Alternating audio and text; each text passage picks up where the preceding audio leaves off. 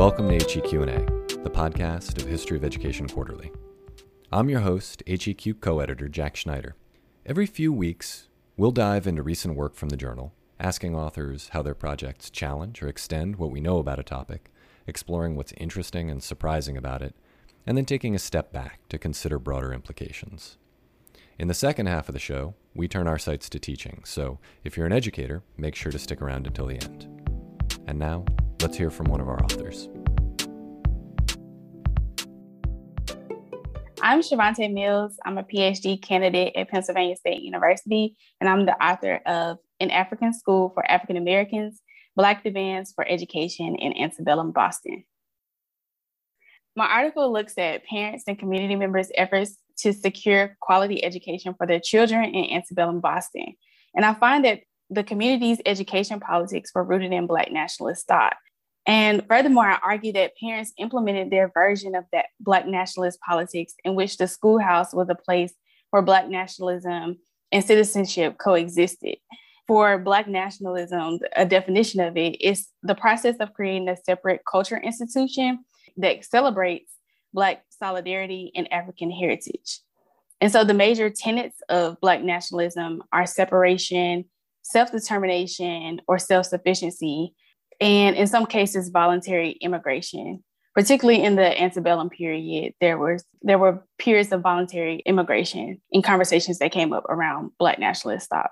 And so historian Keisha Blain she argues that Black nationalism can be fluid. And I also agree with that understanding of Black nationalism. I think that the Black Bostonians' efforts in securing quality education epitomizes this notion of Black nationalism and its fluidity and how it can be both conservative and radical, chaotic and evolutionary in ideology and praxis.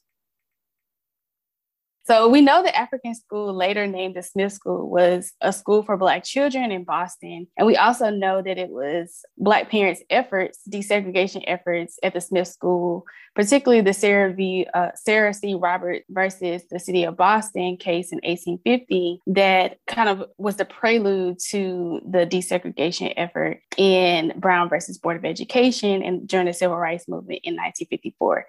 So we know that the Smith School has this rich heritage being a part of this desegregation movement.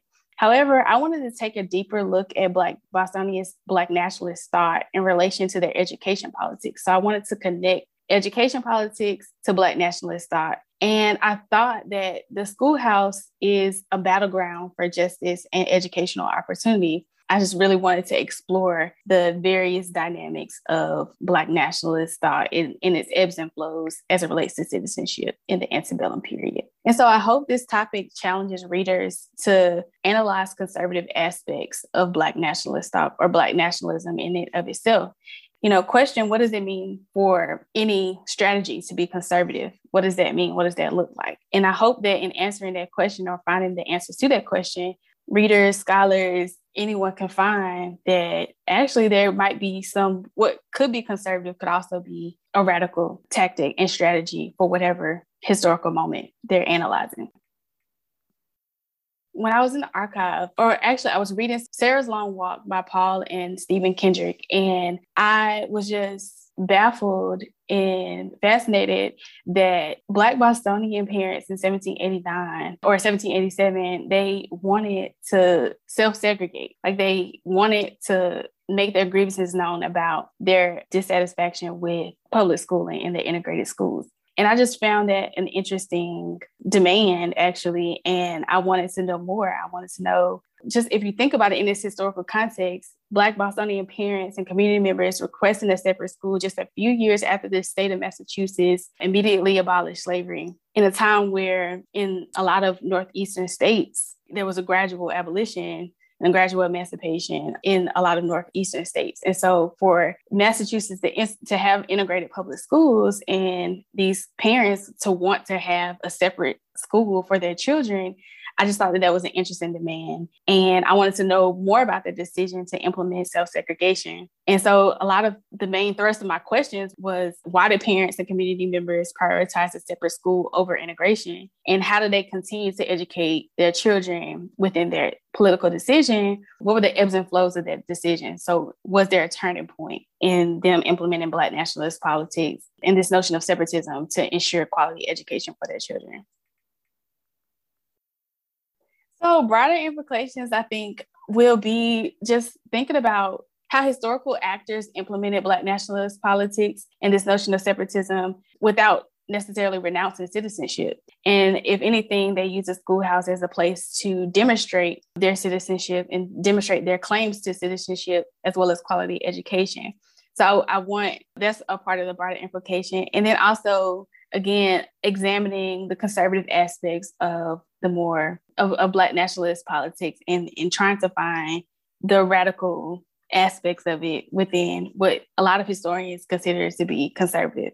And just in today's time, you know, education is political. I think that's the main thrust of what I want readers to know is that the schoolhouse can be a political site and it has been a political site for years.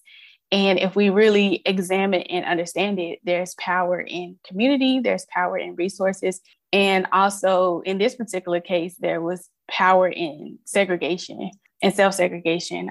I would just continue to encourage people to recognize the, the power in education politics. And even like this notion of trying to, to stop critical race theory being taught in class and in schools, I think that that really epitomizes the notion of the, the, the power dynamics and this notion of control in education that is is actually powerful.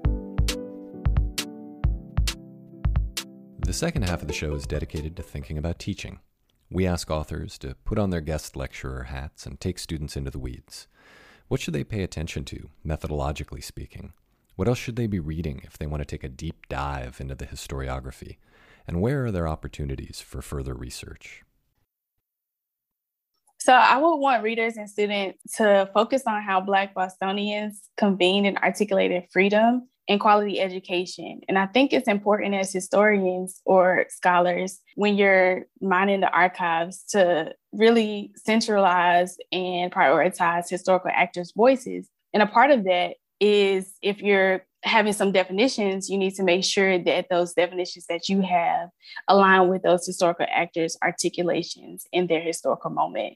And so in the article, I would want students and readers to really pick up on that, locate those those things. And as addition to that, I would say, you know, when you find those quotations and those direct quotations from Black voices and Black Bostonians, I would say look at the footnotes and see that those Black voices or events, they have different headings in newspapers, in different, like the Boston School Committee records, in, in various pamphlets. That there's different headings and titles that seem contradictory or just seems like it's nowhere near in the ballpark of what uh, you would find with Black Bostonians, particularly parents' voices. So um, I would say that these differences epitomize this sense of work historians or scholars have to do in the archive. I would encourage students to just mind the archives and, and read against the grain. So, if you want to take a deeper dive into the historiography, I would recommend two different uh, dives for people. So, if you want to know more about education in the antebellum period and even in the early republic, particularly about Black communities' efforts to secure educational opportunities or educate themselves, I would say read Kabria Baumgartner's work. Um, she's a historian who really deals with the history of literary practices and literature um, and educational pursuits of African American women in the early republic. So I would say really take a deep dive into her work. Uh, Leslie Alexander, Hilary Moss, and also Heather Williams. Her work, uh, Canonical Text, Self Taught, that was something that really jump started my career in understanding Black education. So I would say take a look at her work. And then for Black nationalist thought, I would also start at the beginning, which is Wilson Jeremiah Moses' work, The Golden Age of Black Nationalism. And he also has a documentary or edited documentary collection um, where he just talks about this notion of Black nationalism in the antebellum period and the early republic. So I would take a look there as well as Keisha Blain. She deals more with the 20th century, but I think she does a very great job of succinctly defining Black nationalism and relating it to like these diasporic movements and Pan Africanism. And um, lastly, Russell Rickford's work. Um, he deals more with like intellectualism in education, but it's more from the intellectual history perspective. So that's his mode of methodology. And from there, I would just say follow the footnotes and you'll see who these historians are communing with each other or how they're communing with each other. And if you're reading my work, you can follow my footnotes and see who I'm in conversation with as well. So I would say if you want to further explore this topic or research topics more broadly, I would say focus on power dynamics, like who controls the school and who controls quality education and who controls defining that. That's something that will be interesting. I'm pretty sure I could have written this article three different ways and i think the power dynamic angle is something that that could be further explored also the intraracial dynamics so what's going on within the black community were all Black Bostonians on the same page, as you can see in the article, some weren't. And, you know, like when did this fissure happen? And so, was the fissure because of segregation or integration? Um, this notion of voluntary immigration versus staying at home in the United States and fighting for education, equality, citizenship, the intraracial dynamics. And then also, I think it's interesting about examining community space in politics so delving more into what events occurred at the African school versus the Smith school or what happened in the church. And I think that would be an interesting topic to explore as well. To learn more, check out History of Education Quarterly online. The journal is published by Cambridge University Press, and it's carried by most academic libraries. You should also be sure to follow HEQ's Twitter handle, at HistEdQuarterly, which regularly sends out free, read only versions of articles, and the show's Twitter handle, at HEQ&A. And don't forget, subscribe to the show so you don't miss forthcoming episodes. We're available on iTunes, Stitcher, and wherever you get your podcasts. HEQ&A is produced at the University of Massachusetts Lowell. Our producer is Jennifer Berkshire, and our theme music is by Ryan Shaw. I'm Jack Schneider. Thanks for joining us.